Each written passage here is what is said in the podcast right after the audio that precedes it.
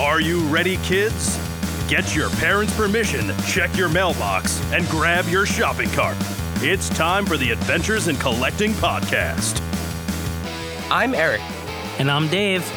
Welcome, to, Adventures, in Collecting, where we talk toy news, culture, and hauls. along with our journeys as collectors. Hello, everyone, and welcome back to Adventures in Collecting.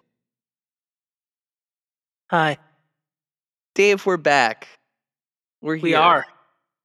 And you know what? Uh, I have a question for you, Dave. Okay. Let's Do- let's hear this question. Do you know what knowing is? I think I mentioned this uh, on a previous episode. I think I did too. believe it is half the battle.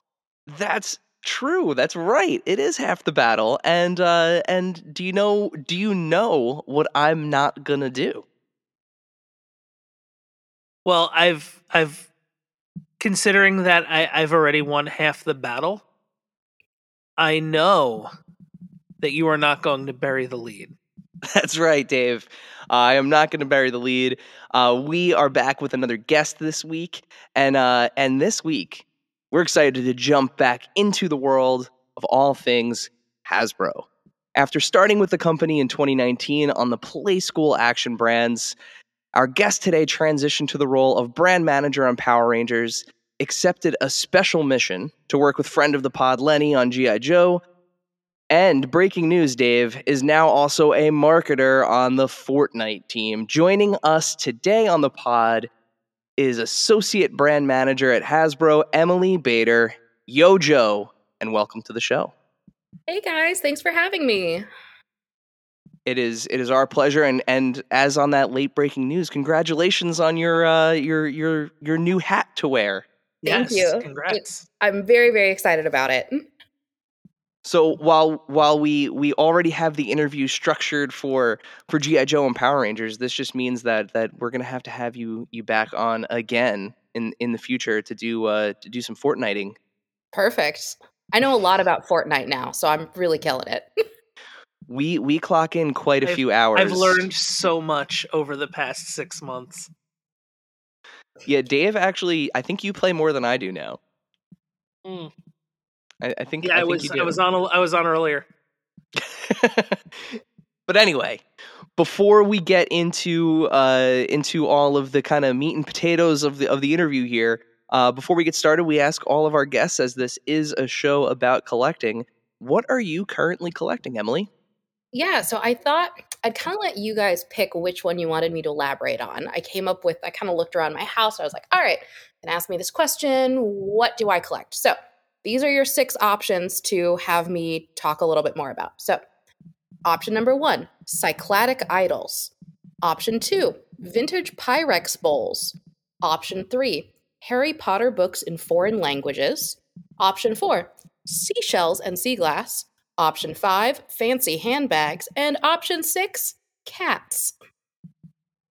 Huh.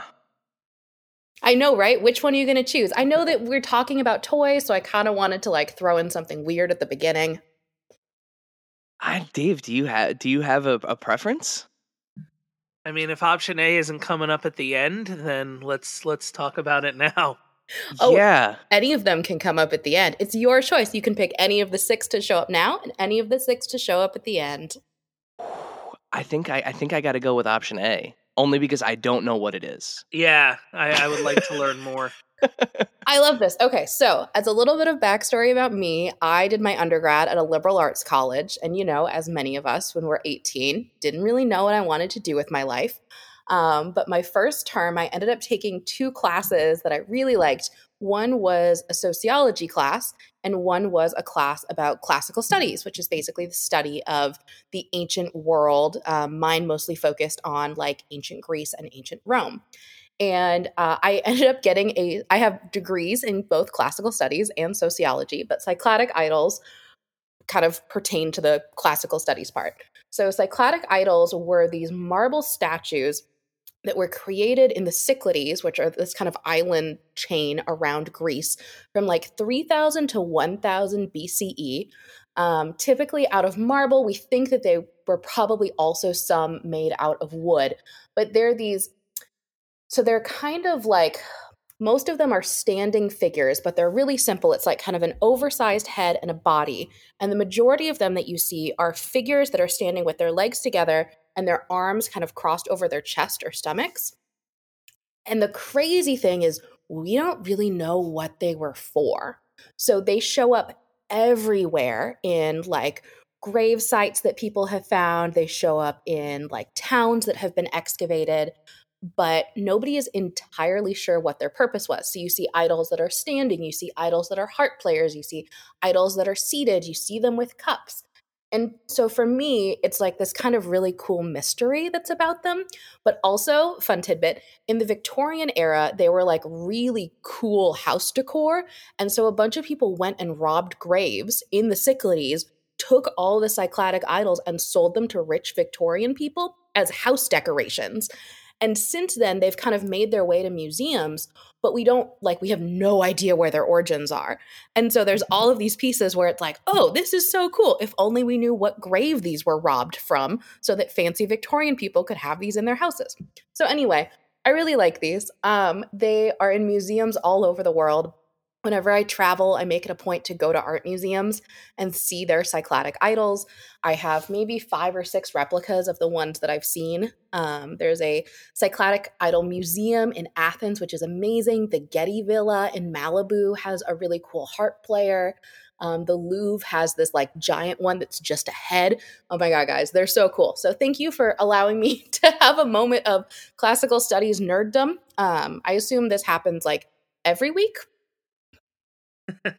this is These awesome. are cool. I'm yeah, I'm looking these up right now. right there and i assume that's what everybody's doing they're like and what is this lady talking about cycladic idols they are so cool I I I am I have I have now gone down the rabbit hole. uh-huh you you will keep going too and but it's really important that you know that the first time you see one in a museum you're going to look at it and go oh that's like way smaller than i thought it was going to be because that is exactly the feeling that I had.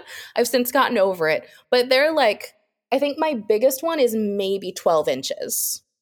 So, like, they're fairly small, so you'd be able to like hold them in your hand. So so we're looking at like 1/18th scale. Yeah, basically. To to put it to put it in in toy In toy terms. terms. Yeah. Way to bring it back, Erik. I, Yeah. I I'm And looking there's at some these- variability about sizing too. It doesn't have to just be like some of them are a little bigger, some of them are a little smaller, some we just have heads, some we just have bodies. Um, yeah, I would have it's thought like, these were enormous. Yeah, no, they're not like the the like giant Easter Island statues. I want them to be, but they're not. Um, but uh, they're I li- still really cool. I just found one of a man sitting. I yeah, like and so interestingly, we think that most of them are female forms because of the carving on them, but like some of them might be males. But again, without that context, we don't know. We they may have been painted at one point, like all of those beautiful, amazing marble statues that exist from antiquity. All of those were painted at one point because we look at them now, we're like, oh, the white, they're so sophisticated, but they were painted in like garish rainbow colors um, which I, I was always like, oh, these are beautiful. I would have loved to have gone to a temple and been surrounded by serene white marble. No, no, no. They painted that stuff. Like, they painted it like children having fun at a rainbow party with like finger paints. I mean, it was it was dignified. They were artisans, but like the first time you see one, you're just like, oh my god, what what is this? man uh, like i i this question is ha, has i think it's become my actual favorite question of of the interview every time because we have gotten some some answers Do I And- rank up there? Is this one of the weirdest ones you've gotten? this is definitely the weirdest Yes. We haven't even gotten to the what's the weirdest thing you have question yet. That's a We'll good. get to Oh that yeah. later. We might have played this wrong dave we might might might, might have pl- might have saved this one for the end No, no. But, uh, I'll I'll tell you the the strangest thing I have. I'll I'll let you stew in this for the entire interview, and then when we get to the end, I'll tell you the story. It's my bride doll, my broken bride doll. oh Okay. Yes. who I'm pretty sure is haunted, and I keep in a place of honor in my home because I think that if I anger her, she'll like bring all sorts of like terrible things down upon me. So think So- think about that until we get to that answer. So, Dave, would you like to hit her with the final question? Yeah. oh man! All right. Mhm. I have So- a I have an in an eclectic. What was the phrase that my friend used? It, my decor is very eclectic and it is very um, representative of all of the places that I've traveled and all of the different things that I have done in my life. I love that. I mean, that's what uh, that's what a collection is supposed to be. Whether it's whether it's uh you know action figures or cycladic idols or Yep. a box of doll eyes, it's supposed to you know represent who you are. So Hey, she awesome. only has two eyes and they are attached to her head. So it's not necessarily, but I did have when I was on Power Rangers, I had, you know, they come with all of the extra parts and all of their hands and I and all of their extra heads and I definitely had a bowl of hands and heads for all my Power Rangers. I It still ha- I. I have a fishing tackle box that's filled with various Oh my god, that's so smart because then it's organized. hmm all the left hands, all the right hands. hmm That's skin really color. nice. I might take that idea. That's good. I do love I anything that I can like go to the container store for is like really up my alley. oh man! All right, Dave. Let's let's head into the uh let's head into the the world of Hasbro here. Yeah. Um. So, tell us how you found your way into the uh, toy industry and to Hasbro. Yeah, so I have kind of an unorthodox background for the toy industry. So, as I mentioned, liberal arts college, degrees in classical studies and um, sociology. And so, what does a nice West Coast girl do with her liberal arts degree? She works at nonprofits. Um, so, I worked in the nonprofit sector for five years. I was the program manager for a program for high school students at the Science Museum in Portland. Worked in marketing at a little boutique theater, and then I found myself at a cat shelter and I worked on the floor, worked my way up to being in the development and communications office, and got to start doing some marketing things. Um, it was a really small company. I had never really taken a business class before, but I knew that I was really liking what I was doing. And there wasn't really any upward mobility because of how small the company was. So I decided I was going to go to business school.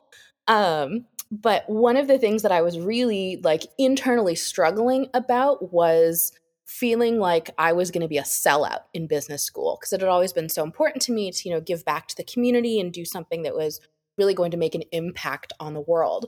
So when I got to school, one of the things that I started, they started having us, you know, research companies that we may want to interview with and work for. And so one of the things that I was really looking for was the corporate social responsibility statements. So I wanted to see everybody's CSRs. And when I was talking to the company, I basically wanted to see if companies were putting their money where their mouth was or like actually following through on these beautiful, elaborate CSR statements on their websites. And Hasbro was one of the companies that I really felt was actively trying to make a difference through their products um, and what they were doing, and being able to say, like, the fact that we all take so Global Day of Joy in December is one of my favorite days, one of everybody's favorite days. Everyone in the company globally all takes the day off work and goes to volunteer in their community. Um, and I just think that that is it's so cool that a company is willing to shut down operations for an entire day and that the goal is to have everybody in the company out volunteering so it's like ev- like literally everybody like all of the c suite is out volunteering all of my team is out volunteering and it just it made me feel so good um, and so that's actually how i ended up choosing hasbro um, so i interned there on the Playskool heroes team um, which was a ton of fun and couldn't wait to come back full time. So, so you mentioned uh, Playskool there, but b- before we, we learn a little bit more about that, uh, the the day of giving back that, that that Hasbro does, I love when that comes up every year because the especially the way that kind of the social media account covers it. And I remember one year, I think it was I think it was when we had we were we were starting to kind of work with uh with Steve Evans to, to come on the Oh, show. he's great. Yeah. um it, we were actually plan like trying to plan the day to have him come on and the one day that like was on the schedule that we were playing with ended up being that day and that was our kind of our first experience where he, he was like, "Well, I can't do that day because of this," Mhm. and explained what was going on. And then we saw the pictures on social media and you know like the, everything that, that you guys were doing, and it, it really is a really really cool program that I I feel like not a lot of people know about. Like ha- Hasbro should be be very proud to you know to do something like that. Yeah, it's Yeah. pretty amazing. And there's there's this huge kind of emphasis on giving back to your community. So we have all of these opportunities for like getting matched with nonprofits in our areas so like that our skill sets can help um, which is like a non-global day of joy thing but that we can do all year round. You know one of our benefits is that we can get time every month if we're full-time to go and volunteer um, which is amazing when we're in person um, there is you know activities that we can go to monthly where we actually get to go as a team and volunteer places. They've been really good about doing virtual events too. Um, but it was it's one of the things that I just think is so cool that so, like a company that's this big cares that much about making their community a better place. It's amazing. So so so going back to to Playskool there, um, you know, as an as an intern, you had the opportunity to to work with a bunch of different licenses un, under Playskool since they work with so many you know so many different licenses. Uh, what were some of the things that you learned, uh, you know, in, in that process? Yeah. So, for those of you who don't know, the now defunct Playskool Heroes brand um, was the basically preschool action brand. So, it was the preschool lines for, I always have to count them on my hands because I forget, for Star Wars, Marvel, Transformers, Power Rangers, and Ghostbusters. Um, and so this was my this was really like my first corporate work experience, which taught me so many things. But I think one of the really amazing things was that I got to see all of the subtle nuances of how all of these different brands worked. So, like, what appealed to these consumers didn't necessarily appeal to these consumers. And I was there right as we were kind of transitioning sizes of products. So, we had been doing kind of smaller figures. I maybe three inch. I want to say three inch. They were little, little friends. And we're moving to like a a five inch and a 10 inch for preschool.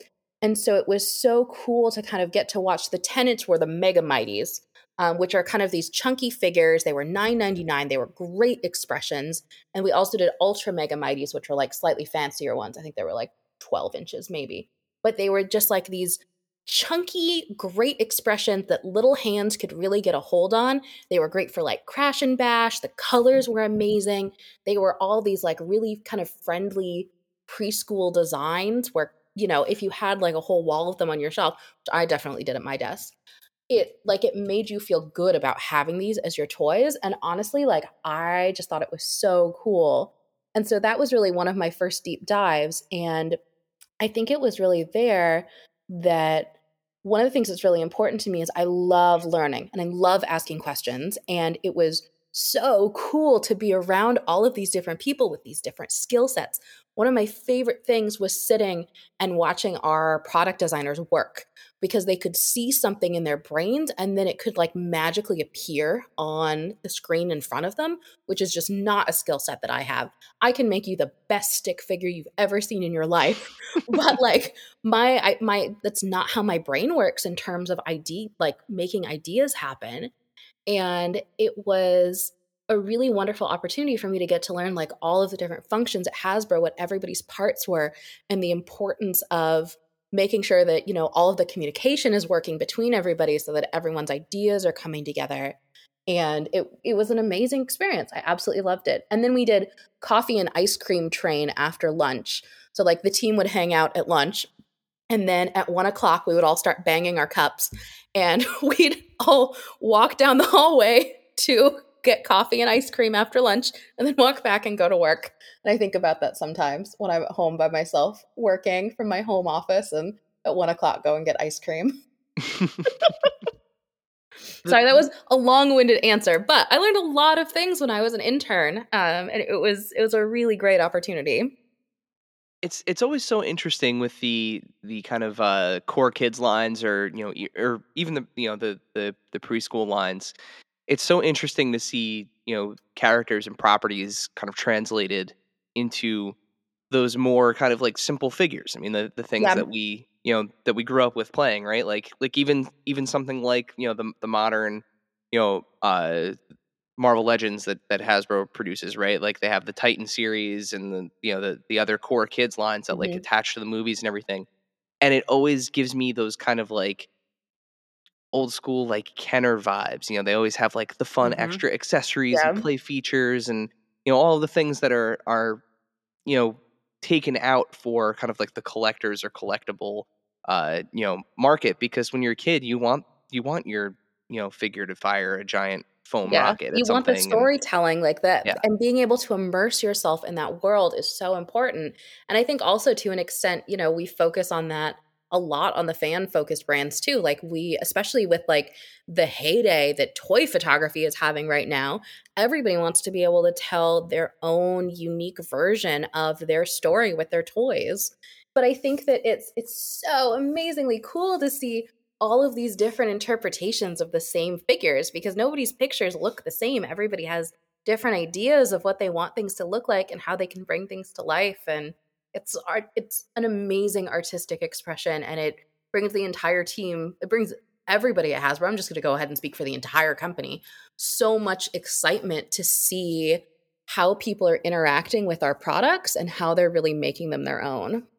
So prior to diving into the trenches with the Joe team, you worked on Power Rangers. How did that opportunity come your way? Yeah, so I graduated from business school in spring of 2020, which you may remember was at the very start of the pandemic. So you can imagine like not a lot of jobs to be had. So I hung around at home. I volunteered with a couple of organizations virtually. I logged like 400 hours in Skyrim. Um, and and one day I got a call um, from uh, Joe, who ended up being my boss, saying that he had um, John Firestone on the Power Rangers team needed to go on paternity leave, and they needed some help. And my boss on Playskool Heroes had recommended me as somebody who might do well. And so I interviewed and uh, started on the Power Rangers team. So I truly lucked out. Thank you so much, Shannon, for the recommendation.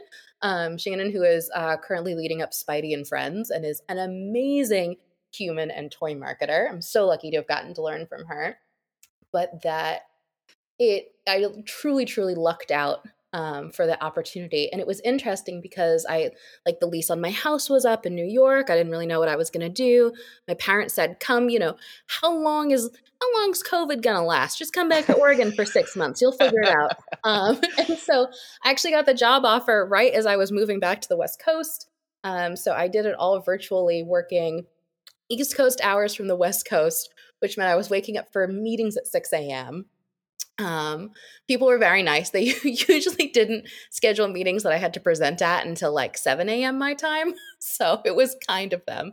But working on Power Rangers was was amazing. It was my first real introduction to fan product and how passionate our fan bases can be and how enthusiastic and how much they are how vocal they are about the products that they want and what they think we're doing well and what they think we could be doing better. And it's so cool to kind of get that feedback in real time about your products and being able to say like all right so this worked this didn't work. What do we want to do next? How can we how can we make this a better experience for our fans and our consumers? Um but it's it's was really cool on Power Rangers. One of the big differences between Power Rangers and GI Joe is that Power Rangers are screen accurate versus GI Joe is kind of like this mishmash of so many different iterations of these characters and then Lenny's like amazing brain of modernizing all of them. And so it's was really interesting to be able to say, okay, well, so on this ranger, his shoulder pads actually shoulder pads. They don't have shoulder pads. Ignore that. Um, I said that in one of my first fan first Fridays. The first one I ever did in October. Um, it was a Power Rangers one, and it was I think like we revealed maybe an astronema, and she had like this cool body armor on, and I called it shoulder pads. And I was like, "Look at her cool boots!" I was talking about it like it was a fashion thing. Um, Dancing feet, right? Dancer ballet feet. feet. It was Ballet King feet. Sphinx. He had ballet feet because of how great his ankle articulation was. I actually have him sitting on my shelf right now. That's really funny. Um, everything comes back to Power Rangers, guys. Um, but it's what was I talking about? Oh my gosh, screen accurate. Um, Versus just kind of the the the Yes. the realizations and, and different versions. And so it's it's been really cool to get to work on brands that are kind of both ways. Where on Power Rangers, you know, we spend a lot of time looking at very grainy still images from 1993 for product. Um, which and we try, you know, the team is so amazing. Loretta le- working on Lightning Collection and Jordan working on Kid Product are absolutely slaying it on all of the Power Rangers stuff. I don't know if you guys have seen any of like the Dino Fury stuff that's been coming out, but they're doing great. Yeah, that that that core Yeah. kids Dino Fury, like uh the the thing with the color changing, yes. uh, Yeah. b- Chroma bananas. Fury Saber. Mhm. Like I still am not quite sure how how that actually works, and I as a kid I would, I literally would my jaw would be on the floor. Yeah. I got to do um, one of the early test rounds for the Chroma Fury. So they sent me, so I was living on in Oregon. So I get this package that's like an early test model of this thing.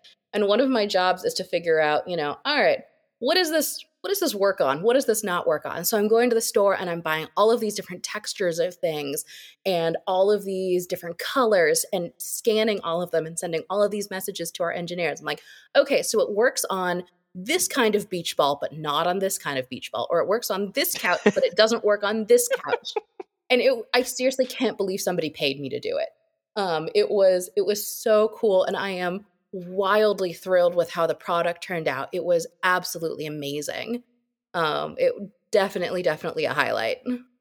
Well, I mean, you want to talk baptism by fire? Power Rangers is a that's a that's a rough one to start. I, I and you know, full disclosure, like my knowledge of my like breadth of Power Rangers knowledge kind of ends when the movie came. That first movie came out, like the the one with Ivan Ooze in it. with Ivan Ooze. You mean Yeah. your Power Rangers knowledge is from 1993 to like 1995? Pretty much. okay, perfect. much. Got it. because that's when I when I watched it. Like Yeah, I was the right makes sense. age. I and was I the, only knew it from you. Yep. So Yeah. and I was I was the right age for it. And then by the time you know the movie had come out, I I was already hop skipping and jumping onto something else. You know Yeah. the, the next the next big fad. So when we started doing the the blog and the podcast and, and everything, Power Rangers w- was one of those properties where it was like, how do we cover this? Yeah. because we need to, you know, we want to make sure that we're getting the information out there accurate, you know, from, you know, from Hasbro and you know, it's the same there there are a couple of other we'll we'll keep we'll keep the other the other cards hidden, but like there are a couple of brands out there that we're not experts in. Yeah. And part of the kind of joy of this is is learning about so much of it. And I mean like I have you know, uh, shout out to to friend of the pod, uh, and and so actually somebody that you know, uh, Dave, Dave P. He's he stood in for us at that uh, at the the GI Joe roundtable. Oh yeah, yeah. Um, he he is our our Power Rangers uh go to. So Everybody when I is have a Power Rangers go-to man. when when we have when we have questions, he's he's the one we go to. Um, he sends me YouTube clips all the time, so that way I have context for the things that I'm talking about. Um, yeah, well, I'd be I'd be we'd be we'd be lost without without Dave. So shout shouts to Dave. And I think it's Yeah. one of the things that's also really cool about Power Rangers is that depending on when you were born and what it really depends on like what seasons you watched as a kid and those Mm-hmm. are the seasons you have the strongest affinity for and so you get people like out of left field going like turbo's the best power rangers season ever i'll fight you about it and it but people are so passionate about what they identify as like their seasons like their nostalgia seasons. Uh, and so it was really really cool to get to see like this fandom that's basically evolved over 30 years which is bonkers. Show's been on forever. Um, but it was so cool. I will admit um, my heyday was mmpr i very distinctly remember playing power rangers on the playground in first grade um, my first crush that i can remember was actually on the pink ranger um, Nice. and i it was so cool to get to work on a brand that i actually remembered from when i was a kid um, it was a very fun experience. I don't know if you guys probably didn't have any reason to be watching this, but Loretta and I did a Fan First Friday back in last June for our Pink Power Ranger capsule. Totally watched it. Oh, okay. Mhm. Uh, so at the very, very end, for anybody who may have not watched it, I knew that I was moving off the brand, and I was like, "All right, I'm doing something ridiculous." So we had just announced a helmet and a morpher, and we had a costume, and I convinced them to let me morph into the pink Power Ranger at the end of the segment, and seriously, like a career highlight. I could not believe they let me do that. Amazing. Love it. So, yeah, it brought me a lot of joy. So so moving moving from Power Rangers onto your your current role, the GI Joe brand is is easily one of the most cherished and uh, and storied in, in in toy history. Um, you know, arguably one of the most important too. So, what are some of the challenges you and the team face leading a brand like GI Joe into 2022 and beyond? Yeah, I think that one of the very cool things about GI Joe, much like Power Rangers, is that we have all of this history to draw from on the brand. And you have hundreds and hundreds of established characters who have been in TV shows and movies and comic books. And that there are so many different kind of versions of these characters that exist along the way that sometimes I think we get a little bit bogged down in character selection. We're like, oh my gosh, but there's like a hundred characters that we feel are like A level that we need to include immediately. And how do we kind of pare down and what makes the most sense to include together from like a storytelling perspective?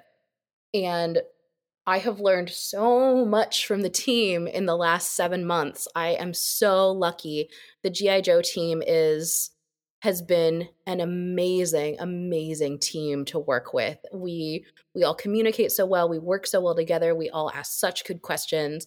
Nobody's ever mean when they have to answer questions. Not that any of the other teams at Hasbro I've ever worked on have been mean about answering questions, but I think about some of my other workplaces that weren't Hasbro and how it never really felt like the team I was on was meshing together and the GI Joe team just meshes, man. Um and so I think that we have we have a lot of fun working together. Um and it results in these amazing conversations about where we can evolve the line and it's so cool to get to be kind of one of the shepherds of the brand and get to help figure out how, you know, like everybody who grew up in the 80s, like Real American Hero, those three and three quarter inch O ring figures, like that's their G.I. Joe. And kids who grew up in the 2000s, you know, had modern era retro, like that's their version of G.I. Joe. And you have, you know, Renegades and you have Six Sigma and you have the live action movies. And so, just like with Power Rangers, depending on where you grew up, you have different nostalgia touch points. Or some kids may have never watched the TV show, but religiously read the comics. Mm-hmm. And so it's just so cool to have so much amazing history to draw from. And so I think going into 22 and beyond, you know, as we've said, where we love getting to kind of deep deep dive into GI Joe history, but still getting to bring a little bit of that modern edge to it um, has been really amazing. So how do we how do we respect the history but you know bring it bring it into the the new millennium? Which is a so, phrase that i haven't said since like 2000 so you're welcome. Y2k yep. Oh my gosh speaking of y2k fashion is like really in for spring guys. Oh. Just to put it out there. Yeah. I have a feeling that will be a relevant statement shortly. Yeah. Yeah so you mentioned the uh three and three quarter O ring Joe's coming back, and uh, we saw that reintroduction this past year, and a super successful HasLab campaign for the Sky Striker. Um, how did you come up with the uh, surprise Cobra takeover in- incentive? Um, how did the team come up with that as as the idea to kind of drive things home? Oh, I loved the Cobra takeover. Um, so before I kind of go in on this, anybody who's listening and helped to back the Sky Striker, thank you so much for your support. We literally could not have done it without you, and we are we're so thankful for this amazing community. Um, and really, really excited to bring you all your Sky Strikers to fly them home. Um, they're they're really cool. We're still in um, kind of pre-production, but we will have updates soon um, on kind of what next steps are on the Sky Striker, so that we can get backer updates and all of that good stuff. Shouts um, to Carson from 3D Joe's, who I know got at least five. Yeah, thanks, Carson.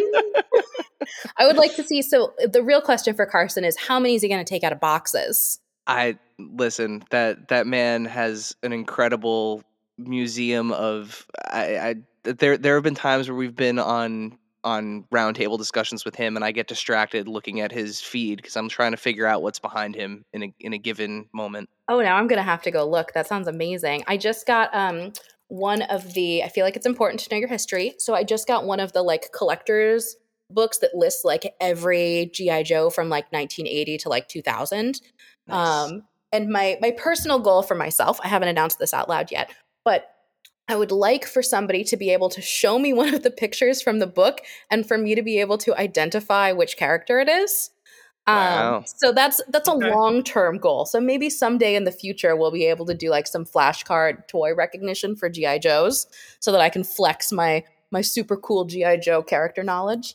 oh man, ha- um, see, having you and Lenny do that would be hilarious. oh my gosh, we'd be yes. All right, that'll be good. Maybe we'll do it in a yeah. All right, But he's gonna he would do so much better than me. um, I can't wait. So I will be the underdog in that situation, but we'll have fun. we'll be rooting for um, you. Sorry, Lenny. yeah. Thank you. No, it's it's he has so many people rooting for him. I come onto my team. Um, so the the Cobra hack what so we we were envisioning, and I I think I've mentioned this somewhere before, but we were kind of envisioning it like a an episode of Real American Hero, right? So the whole show hinges on the conflict between the Joes and the Cobras. So we're like, okay, if we have, say, the central plot revolves around a Sky Striker, what is some kooky stuff that Cobra could do to this Sky Striker? Like, what could be the central plot of this show? And so we're like, what if they steal it? And basically, the idea would be that they're not gonna, they're definitely not gonna paint the jet, right? They're gonna wanna make sure that the G.I. Joes know that they have it. They wanna taunt them with it. So we came up with the idea of instead of doing like a total redeco, I'm imagining like in a Cobra hangar, you have the Cobra grounds crew guys, right? And they're like graffiti spraying Cobras on this Sky Striker. Um, the easily the best decal in that sticker set for the Cobra stickers is the No Joe sticker. I died. I was like, Mhm. this is this is Mhm. phenomenally good. Um, and so that's basically coming up with kind of the plot of a an imagined episode of Real American Hero is how we came up with the Cobra hack. Well, it was brilliant, and I mean the, the delivery on it too. The the voice actor that you guys got to do the the Cobra voice was just just shrill shrill enough to be perfect. Yeah, absolutely perfect. Um, and that was totally a secret weapon of John Warden, um, who ended up being friends with um, Frank Todaro, um, which was amazing. And it just absolutely worked out in the best way possible. Yeah. And and you know what? It's one of those things where like, you know, sure, like it, the the the extra figures and everything definitely, you know, added value, you know, as as, you know, unlock uh, not even as an unlockable, really as a, as a bonus, right? Added added value. But also, I'm sure for many put people in a position where they're like, well, now I need two of these. Exactly. 'cause Yeah. now you're really going to choose between having a G.I. Joe Sky Striker and a Cobra Sky Striker. And now you have enough figures where really you could have so many different kind of figure loadouts of who's flying. Um, I'm not going to say that that wasn't something that ran through my mind. I mean, hey, it at the at the end of the day, I mean, I am a marketer. Like, it's kind Yeah. of my job. Like, I wouldn't really be doing my job if I didn't think that kind of stuff through. But thank you to everybody who upped your Sky Striker orders when we announced the Cobra takeover. I really appreciate it. listen, we've we've had we've had Ryan Ting on the show before, and he's the biggest proponent of buy two, one on card, one loose. Yep. So you know, Ryan it- is absolutely amazing. It's so it's my figures worth two and one, and that's just you know you need two. yeah. Yep. So now Just do. basically what you end up needing is like how many figures did we end up with? Seven, I think. yeah, you just need seven. Yeah. Um, it is it's my personal policy at Hasbro that I am I support all of the HasLabs that the teams do because I know how much work goes into these and how much effort people have blood, sweat, and tears, metaphorically, on the blood, probably not on the tears. But to get to that point where we can put them out in front of people and say, hey guys, we have something really cool that is going to blow your mind. It's so important to me to kind of create this pan Hasbro camaraderie and really like show the teams that I am supporting them. Um, which I think is great. Definitely my so excited for my proton pack. I was just gonna say that that that's one that uh that I know Yeah. Dave is looking forward to. Personally, I'm I'm I'm looking forward to my Razor Crest. Which Oh yeah. be That was- soon. So the Razor Crest was, I think, right in a period right before I started buying all the HasLab. So I missed out on the Razor Crest. So I will live vicariously through you. Oh, there will be lots of pictures because the the the three and three quarter inch Star Wars. That's Yeah, that's That's your m- jam. my bread and butter. Perfect. Yeah, I I had uh got uh, the the Neutrona wand for my girlfriend to co- like the Christmas that that came out, and I was like, all right, here it is. I got to we got to do this now. Yeah, well, I mean, if you already uh, have the I was- wand, that's like half the setup. So Yeah, it would be sure. criminal to not do it. I'm very excited to see the whole thing in action. And for those of you who don't have your Neutrona wands, Hasbro Pulse Plug, they just went back up for pre-order on HasbroPulse.com. And now, a word from our sponsors. And now, back to the show. moving from the three and three quarter inch O-ring figures to the classified line, um, something that reinvigorated my love for for GI Joe. Frankly, um, Da- Dave was the the GI Joe collector when we were kids. I mostly Mhm. played with his uh, his GI Joes once once he had kind of moved off of them. But the um, the classified line is really what kind of what kind of drew me in. And uh, it, it won the second place uh, second place in in our first annual Archie Awards. So you know everyone who voted the the final matchup came down between uh, G.I. Joe Classified and, and Marvel Legends. Which And G- we're totally honored to have made it that far in the competition and to be considered second best to Marvel Legends, which is an astonishingly amazing toy line. So thank you guys. And if you want to send me a certificate, I will hang it prominently in our Hasbro offices. we're, we're we're we're working on getting the trophy made for next year. oh my Getting- gosh. getting Well, now I kind of- really want some it. kind of trophy, some kind of trophy situation Yeah. happening. We're we're working Yeah. on it. Can it be like a repurposed like soccer team trophy? Because I feel like that would be like really nice. We have some ideas. I'm gonna leave it Yeah. at that. I'm gonna leave it at I love it. Okay, perfect. Can't wait to find out. But you're coming in hot off of the brand's uh, first Fan First Friday of, Sure of 2022, um, and you had a ton of reveals, including some some really really sought after fan favorites like Stalker, Tomax, and and and uh, Xamot. There we go. That's how it is. Uh, and uh, and you revealed them a little bit differently than than you have uh, in the past. So tell us a, a little bit about how this year's announcements will will be coming to fans. Yeah. So, first off, I want to say thank you so much to everybody who tuned in for our first Fan First Friday. And both Lenny and I were overwhelmed with the amount of incredibly kind messages that we were getting from people thanking us for our transparency and for kind of our what we're doing on the brand and all the figures. And so, thank you to everybody who's kind of sticking with us during this um, and for all of your kind words. We had to turn our Instagram notifications off because we were getting so many of them, which sounds like a humble brag. And now that the words have come out of my mouth, it feels a little braggy. Um, but it was we totally blown away. Thank you. Deserve Um, it. You, you you earned that one. very kind of you. Um, so the so basically this Fan First Friday kind of set up the cadence for us to expect for the rest of the year. So like we mentioned, you know, the world is kind of still a crazy place. There's still supply chain issues. There are so many pro- uh, so many delays with kind of manufacturing with those supply chain issues, and so we are we're really really excited to be able to roll out this kind of new cadence to expect. And so what this set up was really kind of the first touch points on our products because we are we get really excited when we're designing stuff and we really want to share them with you as soon as possible because the odds of us accidentally leaking something just by getting excited and talking about it like increase exponentially the closer we get to actually launching things. And which i know you guys like actually wouldn't mind but i mind it a little bit because i have all these things planned out. Um so the the first reveal now the first reveals now will actually be those kind of standing figure only digital renders um, that don't include accessories don't include packaging um, not really talking about you know where where these items are existing within the line. But we want to show you what we've been working on. We want to show you the characters. We want to show you their outfits. And you know small things may end up changing between when you see the digital renders and when you get final products um, but we're we're so excited to be able to kind of share them with you early and give you a little bit of a, a look behind our design process, which is really kind of what this is.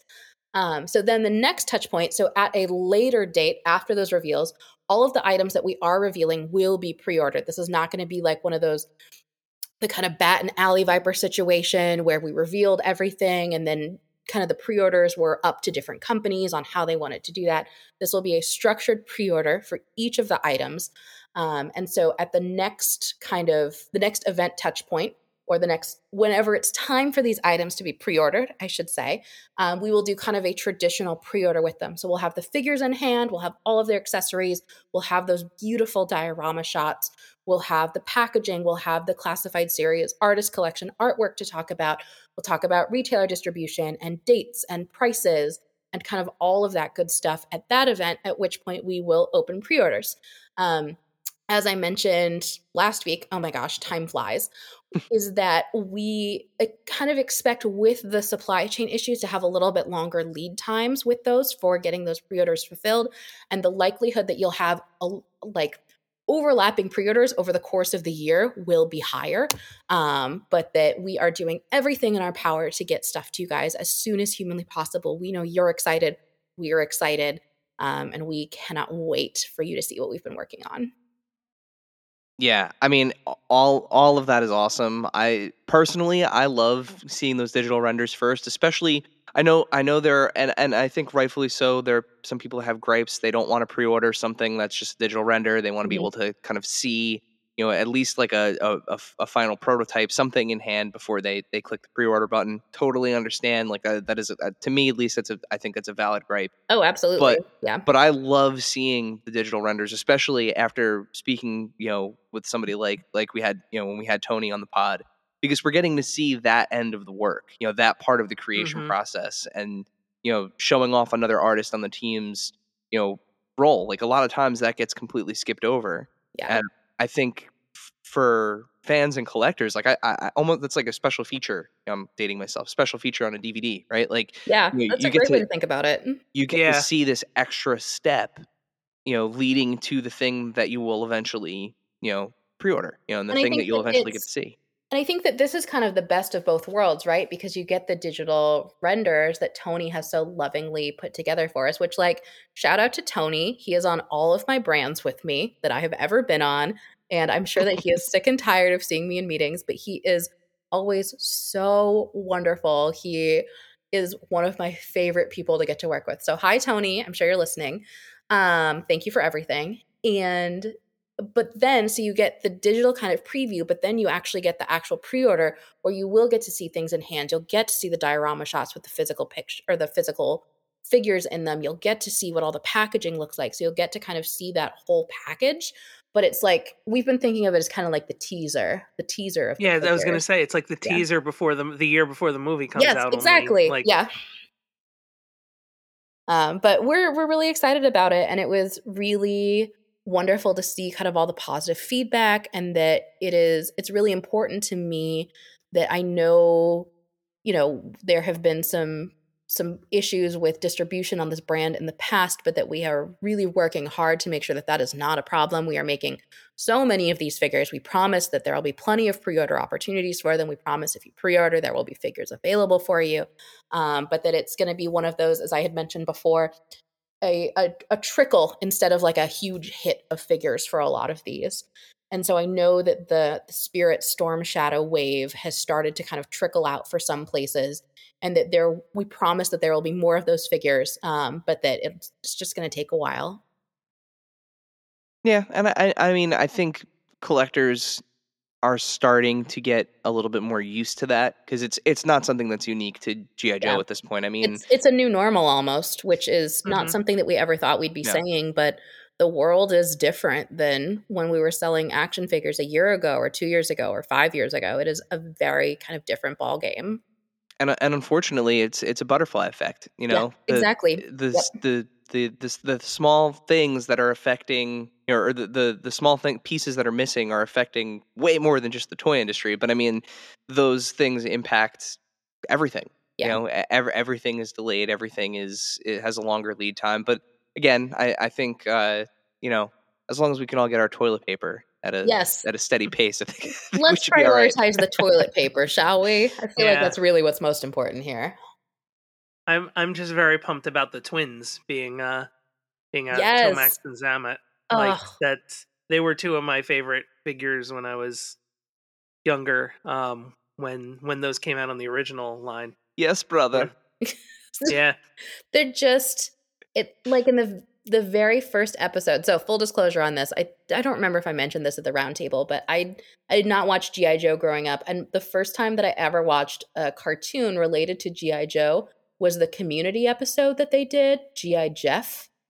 um that was a gi joe spoof. And so i like i went back and watched it again after i started watching or working on the brand. I was like oh my god this is so much funnier this time around. Because for those of you who haven't watched it the whole premise is that like the lead character of community is going through a midlife crisis. He's turning 40 and so he they turn into a gi joe cartoon and basically what happens at the very beginning of the episode is you know the joes are fighting against the cobras. I don't remember if it was destro or zartan or somebody but gi jeff ends up shooting them. And it actually like you know in real american hero nobody ever gets hurt. Nobody unless you're a bat but that's okay because you're a robot. But it actually like killed him and so the whole rest of the episode is basically this tribunal about how nobody's supposed to be able to like die in this universe and how it's a safe space and so they they end up the the real joes and the real cobras end up teaming up against the gi jeff community team um, and it's like way funnier now that I know what's going on in the brand. I thought it was funny the first time, but it's downright hilarious now. Um, and so at the when the teams team up, they go, "Yo, Jobra," and so every time I go, "Yo, Joe," I'm always like, "No, no, no! Don't say Yo, Jobra. You're gonna embarrass yourself." so Oh that's my my, God. that's my plug to go back and watch that old episode of Community. Yeah, I, I, it, that needs some revisiting. yeah it's um i think that it's i know that it got kind of mixed reviews when it came out but i think it's hilarious like that is that's peak humor for pop culture right there for gi joe right now and it it poked fun of us in a way that i think is really wonderful that we as a brand are in a place where we're like yeah we can make fun of that this is really great um I mean, Anyway. you named the crocodile. That's Yeah. That's it right there. crocodile that was all lenny um i i single Lenny's responsible for for Fiona. That's Lenny is Lenny is responsible for Fiona being called Fiona, and for the babies, what are they? El Diablo, and the other oh one has a, a very normal name. I love Um, that that, and that big New Jersey great, man though. so much. Yep. Um, and it is Fiona is one of the first figures. Like every once in a while, when you're when you're looking at figures for things, you just kind of stop after you you know you've you guys have seen a lot of action figures, and every once in a while, you just kind of stop and you go, "Oh my god, that's amazing." And it's something that you've never seen before, or it's something that's new, or there's some new technique. I had that same feeling the first time I walked into the model shop and saw the the shark from the from the Fortnite line, and I Mm, was like, "Oh my god, that's amazing!" But that that is that is the exact reaction I had the first time I saw Fiona. 12 inches long, just like hanging out. I was like, oh my God, this is an amazing thing that we have created. Um, and I think that that's a really magical moment because when you're kind of working on things day in and day out, you're like, are people really going to like this? But the the reaction that we saw to Crocmaster and Fiona was out of this world. And basically, the consensus is that it's it's Fiona with a bonus Crocmaster. Like Fiona steals the show. So full disclosure when I, I I was talking with lenny prior to that you know way prior to that announcement. And you know we were we were just talking offline and you know going over some of the characters that like you know we we, we loved from the original line. And, and i you know he totally did not give anything away. Like he was he was a steel trap but i mentioned how awesome a crocmaster figure would be in in you know the uh the the classified line. And i didn't even mention a crocodile. Like i was just mm-hmm. thinking like the deco and like the way that you know the kind of modernization like how awesome crocmaster would be. Yeah. and when you guys announced that i like gasped because i was like my favorite gi joe. I'm it's it's happening. And then i was like but look at that crocodile. Yeah, like i huh? literally com- was like yeah Cro- crocmaster would love to, i want to see the crocodile. Because when when you guys put out the the snake eyes and timber two I was gonna say timber. Yeah. Yeah. it, it's it was the same thing. It was like, oh, cool, my this wolf comes with a free Yeah. Snake Eyes figure Neat. Cool. Um, bonus.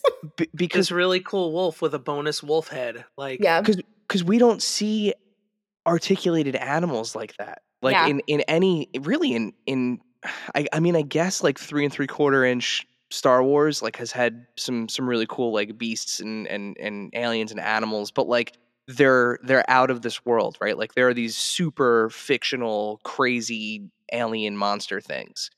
We don't get like 112 scale animals. Yeah. And And I one of think- the really cool things is that it's they're so kind of relatable that I'm I'm a really big proponent of mixing your action figures. I Mhm. I do not think that you need to keep brands separate. I like the weirder the combinations of things, the happier I am. And- but like Timber, Wolf, Fiona, Crocodile, so easy to mix with other brands and really kind of add that to like your dioramas, to your shelf setups. And I think that that's also one of the really wonderful things that we've been doing in the line is so many things are not necessarily like hyper specific to GI Joe. Um, and that there is a lot of you know like the the accessories that we include in figures like those look great with any six inch figures that you're you're working with um, and so i think that there's a lot of compatibility across the line which is really nice and and I think too for for many people it it, it opens up the door right because it Yeah. shows like oh well you know they successfully did a 112 scale wolf and you know this is Hasbro and you know it's it's an owned Hasbro product and like Mhm. think about like cross teams like how you know the engineering that's now done for a wolf body how that can Im- impact other lines how it can impact additional you know four-legged creatures in the GI Joe line because you know there's you know characters like Law and Order and you know so many other uh you know dog and, and animal friends right? It, it's just it, it's it, it was a it was a very cool moment and I'm uh, you know we're we're excited for more more beasties for sure. The other baby's name is george. I just remembered. El diablo and george. George george oh Lenny right Lenny's the best.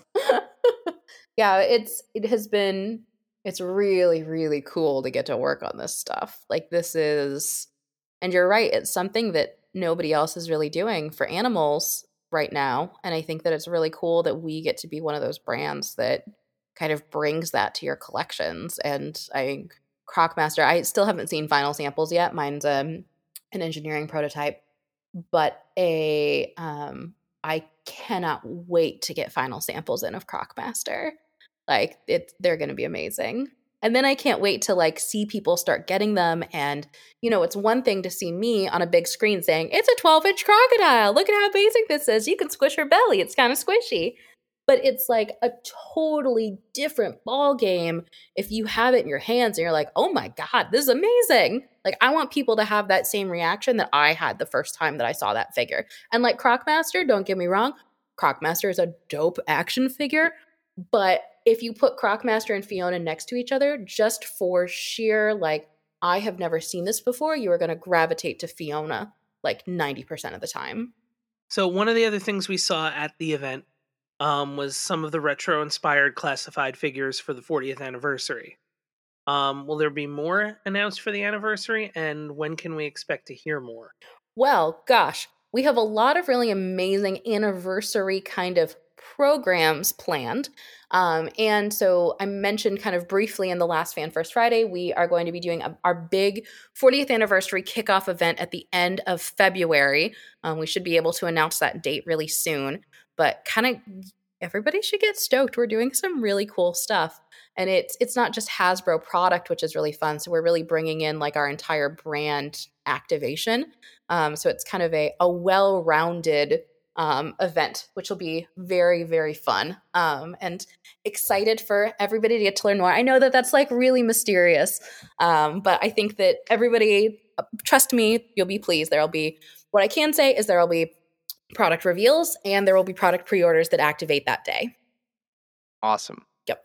So we do have some questions from uh, you know in, in our Q and A from our uh, our the members of our audience and some of our followers on on Instagram and whatnot.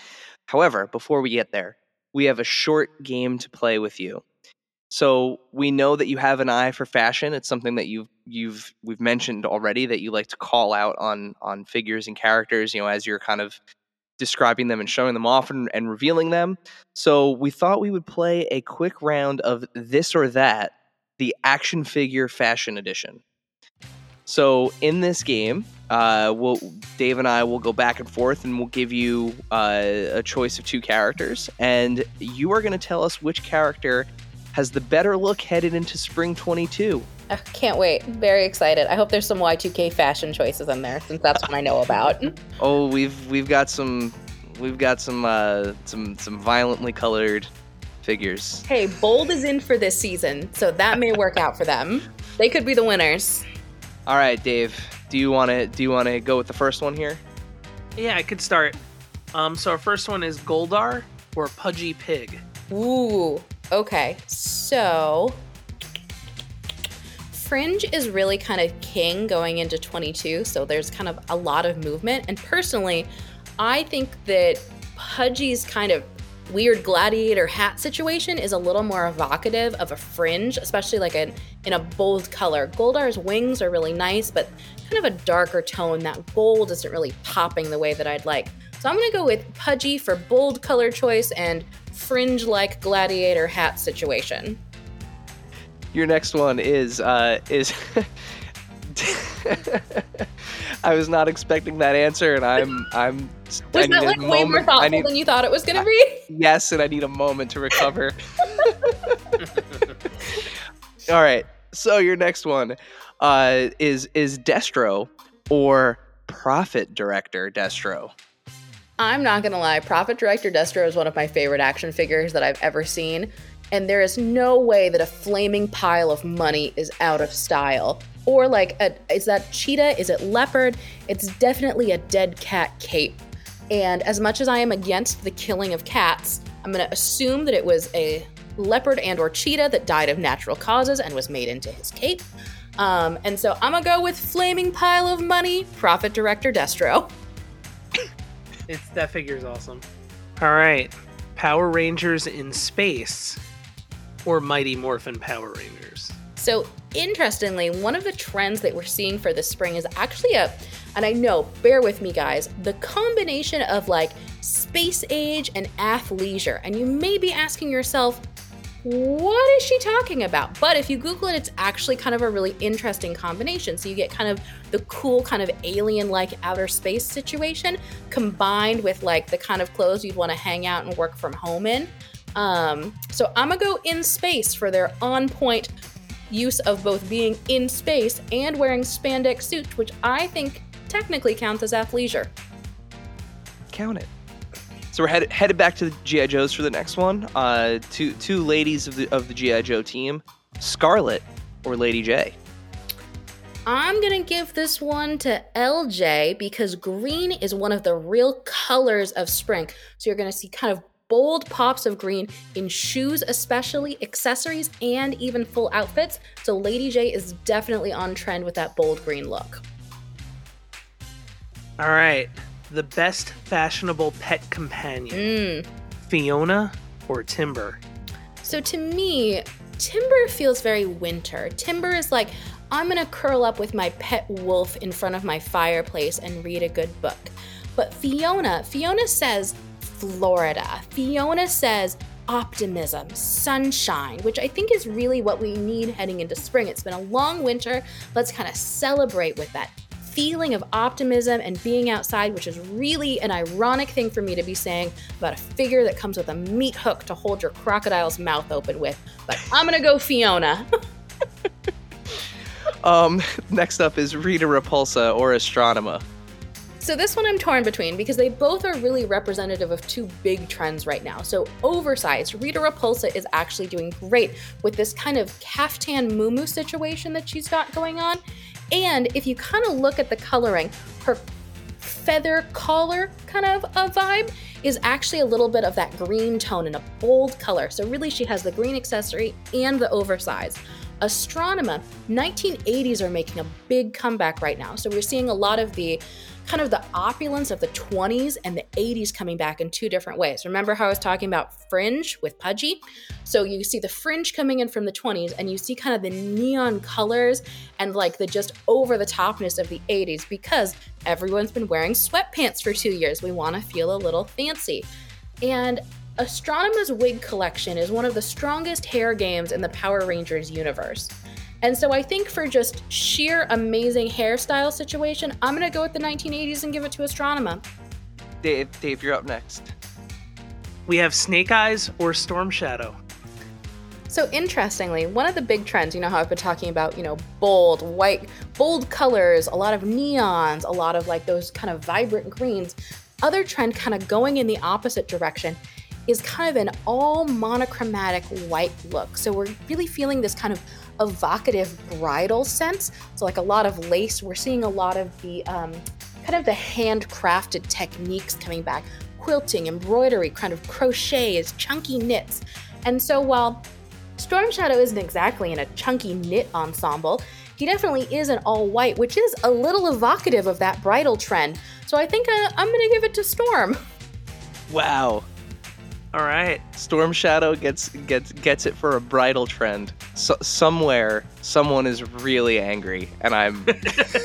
and I'd like to hear them in the comments. yes, please.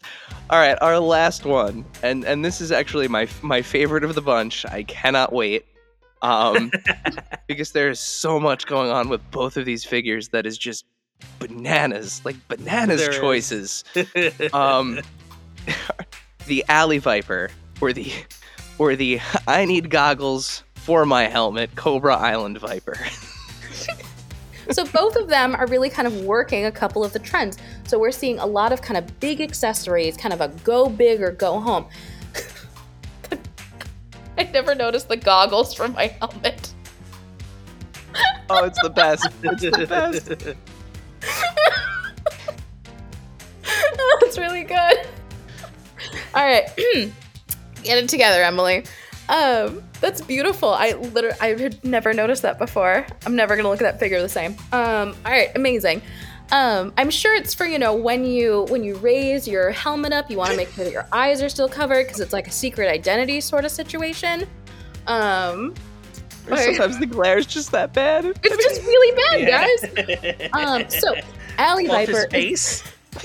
Alley Viper is really kind of rocking that bold color trend. The Alley Viper, when the Alley Viper is going out, the Alley Viper wants to be seen. The Alley Viper is not hiding in the background. This is a, a loud, bold fashion statement to draw fire away from the named Cobra characters and allow them to escape.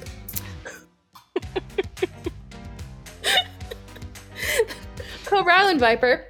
Also, bold fashion statement. Those red accessories on point for this season. That overabundance of accessories, including those the goggles for his helmet, on trend for this season. Um, you know what? I'm I may declare this one a tie. I'm not sure I can choose who is rocking this trend better. So, for our final, this is a tie. Oh man, I just I.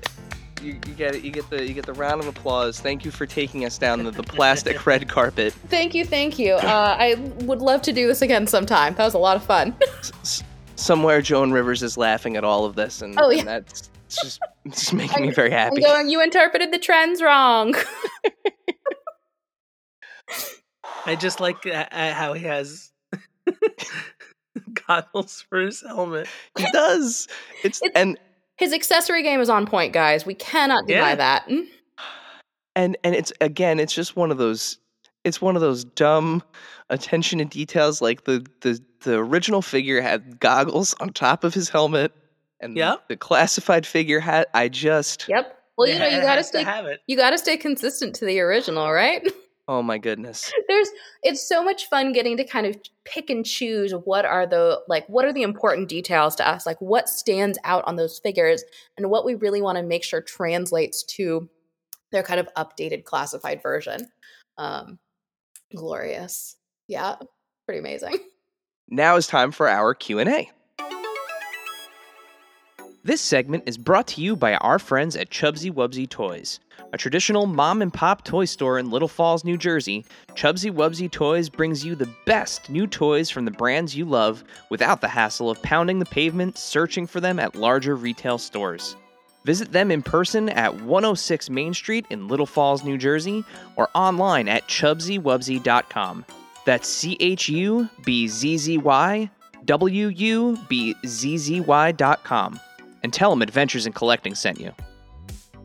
Uh, and for Q&A, we put out a question or a, a post on our, our Instagram and Twitter uh, asking if anyone in the uh, the community had any questions for you, and we have a have a couple. Dave, I'm going to take the first one. I'm going to skip to the end. I'm going to skip to the last one. We're going to do that one first. Um, at Gator Don 03, I just realized that's a play on words. Gator Don 03. Ah, yep, sure is. Uh, Gator Don 03 states, is. please make sure Emily knows that I'd pay upfront for a HasLab USS flag. That is all. Thanks, Gator Don 3. I'll definitely keep that in mind for the future. All right, Dave, next one. Um, at Wild Mercy One asks, "Is there a deliberate balance between the Cobra team and Joe team members when determining waves slash assortments?" Yeah, I think that, you know, we're all about the storytelling and we want there to be a good balance of you having kind of to simplify good guys and bad guys to play with in your action figure sets. Um, I, much like Steve Evans, am a big proponent of taking your toys out of boxes and playing with them.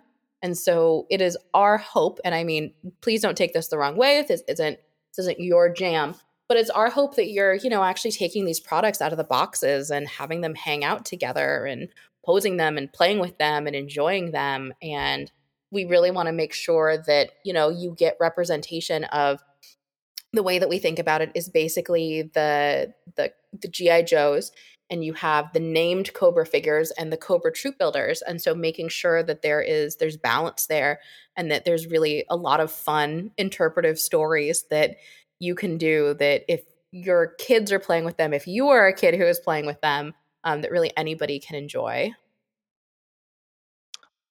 Uh, at brings toys to work asks, would the GI Joe team ever consider doing a fan poll or vote for deciding on a future classified figures creation? Yeah, I think we definitely would. It's one of my favorite things when we're doing videos and we ask in the comments, like, all right, what kind of figures do you guys want to see next? Know that we actually go back and we read all the comments there. We see what you're saying. And so we definitely are kind of looking at what fan sentiment is and what you're excited about. But I think that that could be definitely something cool in the future. I need to make a bunch of burner accounts and just comment shipwreck a bunch of times. There you duly, go. duly noted. But now I know that it's all going to be you. Or do you? It's a it's a solid mystery. Good question. Yeah, just when I thought you let the cat out of the bag, you didn't. Um, so at Jersey Maniac Collector asks, has the team thought about doing five or six figure waves like Marvel Legends and the Black Series? Oh, absolutely. We would love to be able to do five or six figure waves like Marvel Legends or the Black Series. You know what Marvel Legends and the Black Series have that we don't yet? An established timeline of being a brand. Guys, this brand came back in 2020. That was two years ago. Um, so we have every intention of continuing to grow the brand and expand it. And someday we would love to be able to do five or six figure waves um, like Legends and Black Series the the number of products that they're able to put out and have their fan collectors be so excited about all of them is amazing and we really hope that we can get there as a brand someday. But right now we are a baby brand um, that is growing that we're excited about but um, i think that we're probably still a little bit off from doing the the big five or six figure waves. And your final question for Q&A comes from at X the human factor X and they ask I would love to see more green shirts and Cobra Troopers in the O ring line, especially male and female variants with different skin tones. Are those things that are being considered at this point? So let me start off by kind of addressing part of this. So I am a huge proponent for adding additional diversity to the line. I think that there's and that comes into account a lot of the times when we're doing our character selection. We want to make sure that we are representing to the best of our abilities as many different groups of people as humanly possible. Um, so you'll definitely see that coming into play more with our 2020 line and our 2023 line. Um, and we we're really excited about some of the things that we have planned. I think you guys will be really excited too. But those kind of things are absolutely being considered. We want to make sure that everybody is represented in both classified series and O rings. And I think that the the ways in which we are figuring out how to accomplish that will be will be really great for collectors to see. Um, but that, you know, everybody deserves toys, even if it's something as silly as a troop builder that's an O ring figure that look like them, that they can see themselves in. The first time I picked up a, one of the Scarlet figures, one of the first figures that I had, and she had freckles. I went, oh my gosh, I don't remember the last time that I had a doll with freckles. I actually do remember the last time it was an American Girl doll that my mom had custom ordered with freckles so that I had a doll that looked like me.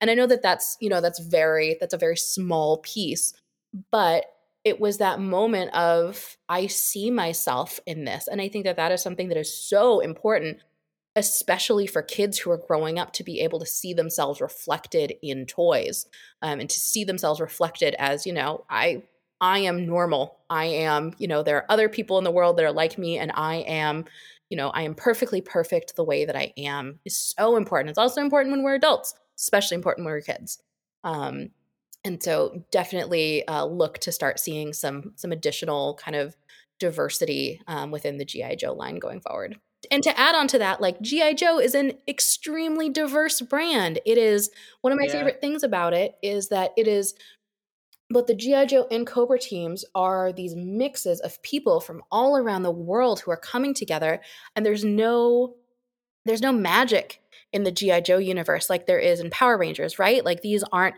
people who have magic powers bestowed upon them by a floating head in a tube, not to diss Zordon or anything. These the hmm. people in this universe are they're very very good at what they do they are incredibly smart they are incredibly skilled they have worked really hard.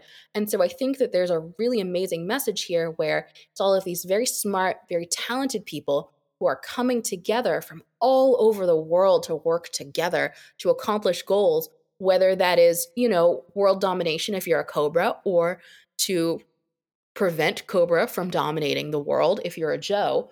But i think that it's so cool to see you know there's there's nobody who gets told no you can't be a joe because you came from here or this is what you look like no that's not how it works and and i think that that care was especially evident the way that you guys handled the uh the release of of spirit and freedom um mm-hmm. you know getting taboo mm-hmm. involved and and making you know the necessary changes so that his character didn't um you know forward uh, you know stereotypes and and you know his his background and his history and his specialties like they all made sense and everything was kind of reconfigured in order to to be more uh, you know uh, respectful to to the character's background and to and to the the uh, you know the tribes that he represents. So you know k- kudos to that. It's it's Thank awesome you. to see yeah. that kind of stuff. And it was it was so interesting listening to Taboo talk about, you know, what spirit meant to him when he was a kid and he got to see this native figure and that to him it was it was a big deal.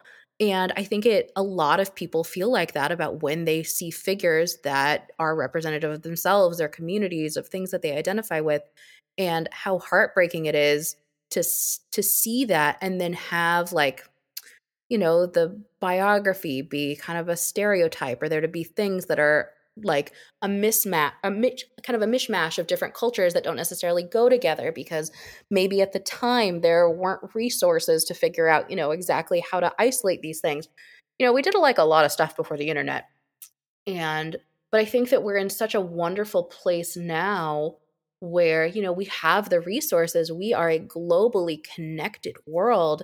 And if there's something that you don't know, there's always somebody that you can ask and we can we can make things better and we can make things better and more inclusive experiences for people and i think that that is it's something very small that i think that we can i mean you know i'm i'm not going to solve the world's issues by making our gi joe figures from the 1980s more inclusive and more respectful of cultures but i think that you know it it can make a big difference to some people and that's really wonderful to get to be part of Sorry, that's my my diversity and inclusion spiel.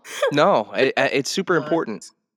Mm-hmm. And and I, Dave, I forget who said it to us, but somebody somebody in the comments, maybe a, a friend of ours, I I don't recall who, and I'm I'm disappointed that I forgot, but they they said to us, you have to remember, every toy is everybody's is somebody's first toy. That's beautiful. I love mm-hmm. that.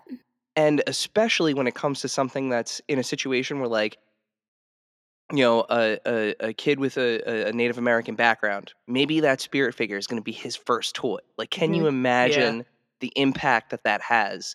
And like, yeah, in the in the the scale of like v- global you know problems and everything that's going on in the world, that one little victory though is going to make that kid so happy, and that's Mhm. something that I, I feel like we're always trying to remind people. You know, especially like you know when when you know a, a figure is a, a common figure is re-released and it's a repaint or a repackage that figure isn't for everybody but it is going to be somebody's first action figure Yeah. and that's something that we have to keep reminding ourselves these are toys and they you know they do make an impact That's Yeah, they're it's they're for everyone, and you know it's it's good for everyone to be represented by them. Um, you know that's that's the goal, right? Yeah.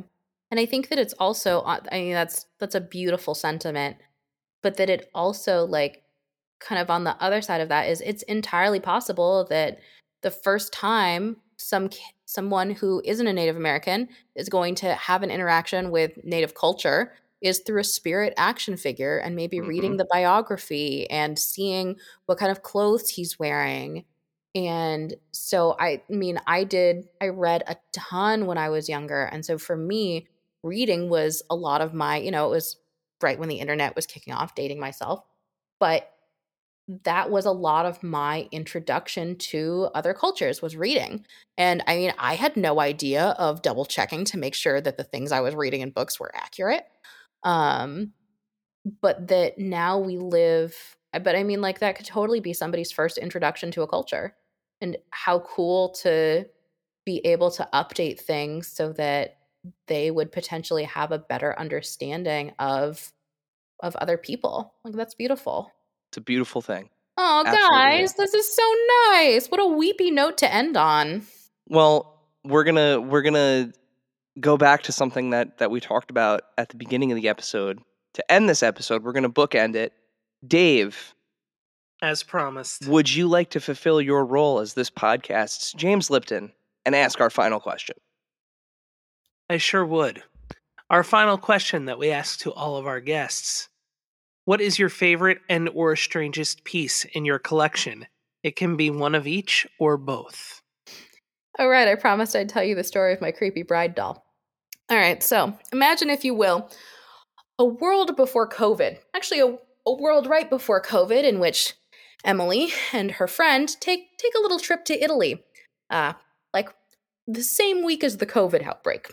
So imagine, if you will, we're walking around in Venice, and we we want to get some souvenirs for our friends back in New York, and so we think and we know that one of our friends has a has a, a liking for creepy porcelain dolls. If you've ever been to Venice, you know that Venice has a lot of creepy porcelain dolls, but being graduate students, we were cheap. We wanted to make sure we weren't paying a lot of money for a creepy porcelain doll. So I'd been to Venice before. I'd stayed in an apartment. I kind of remembered the area I was in, and there was a little antique store kind of close to where I had stayed. I remembered there being some dolls there. I said, All right, let's go. We'll go and we'll see if we can find any dolls. I go to the antique store. There are two boxes. There's one that's like five euros. There's one that's 10 euros for like five euro dolls, definitely.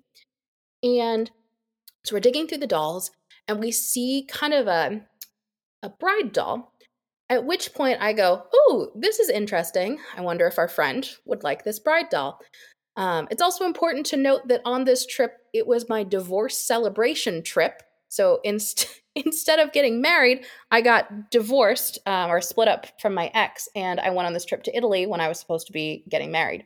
So we're like, all right, it's fate. Look, we're going to bring this creepy bride doll back to our friend Mike. Everything will be great.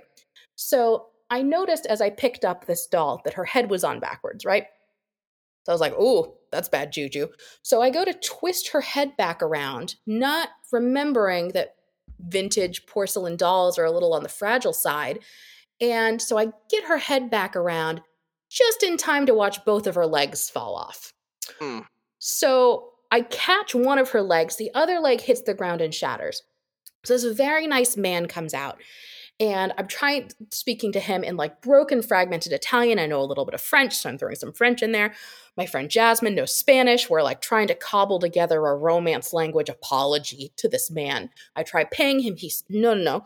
he takes the remnants of this broken doll back behind the counter and he just kind of hangs his head sadly.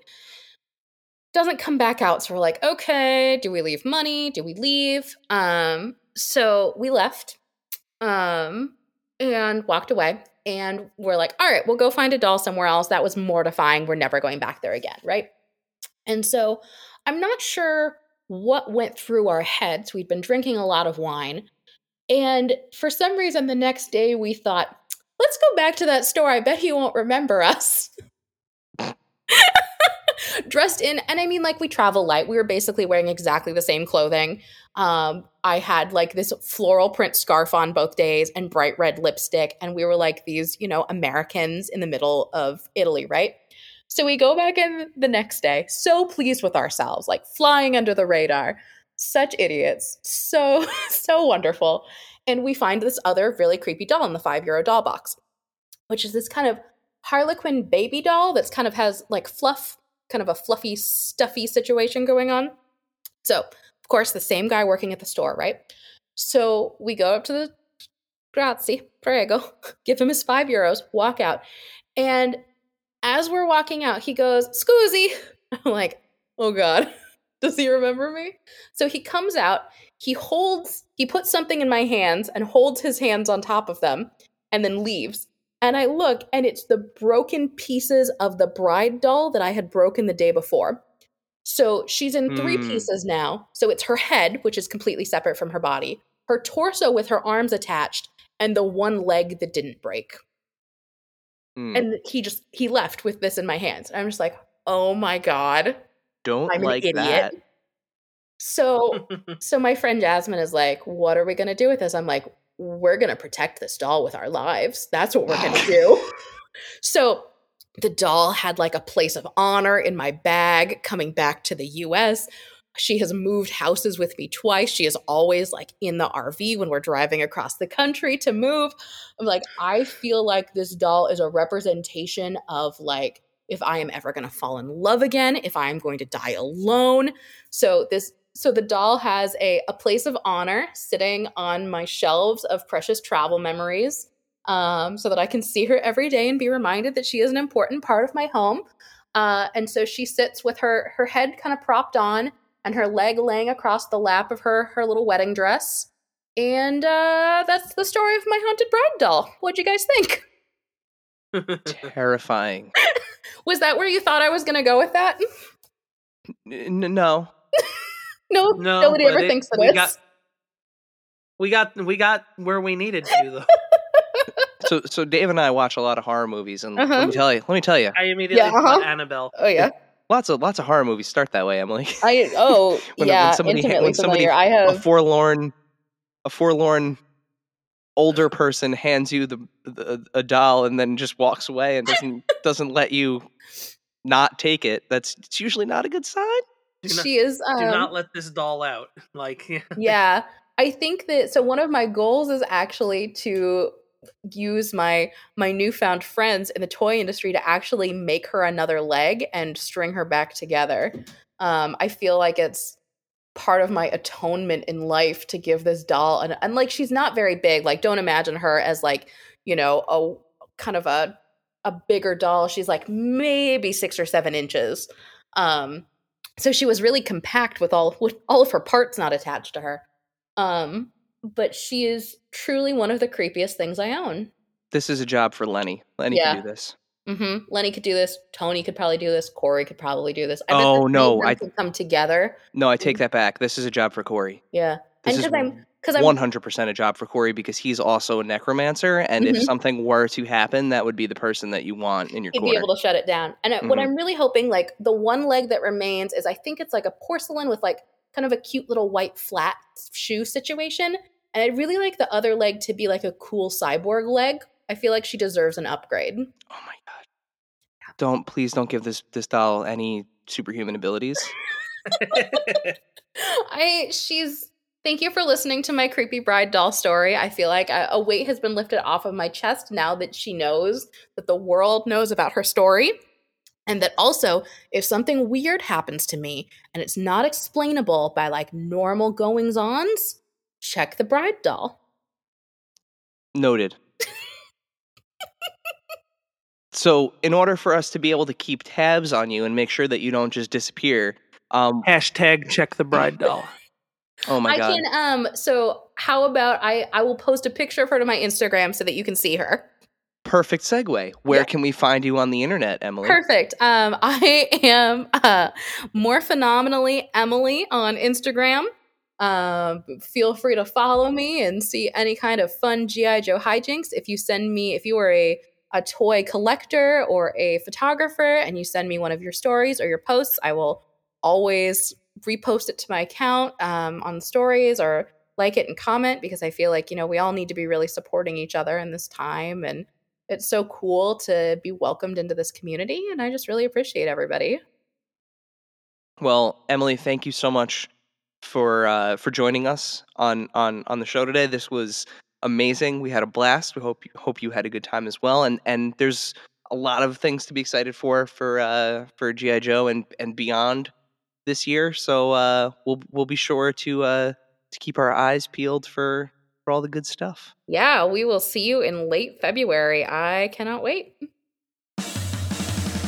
Thank you, dear listener, for hanging out with us today. Subscribe, rate, and review us wherever you listen, and then tell your friends to do it. Thanks also to Joe Azzari, the golden voice behind our intro. Our music is Game Boy Horror by the Zombie Dandies. Find more about them both in our show notes. Follow us on social media at AIC underscore podcast on Instagram and Twitter. Stop by and say hi, show us your toy hauls, and share your toy stories. Maybe we'll talk about it in a future episode. Don't try this at home. Void where prohibited and some assembly required. Each sold separately, not a flying toy. Consult a physician if your toy run exceeds more than four hours. This has been a non productive media presentation. Executive producer Frank Hablawi. This program and many others like it on the Nonproductive Network is distributed under a Creative Commons Attribution Non Commercial No Derivatives license. Please share it, but ask before trying to change it or sell it. For more information, visit non productive.com.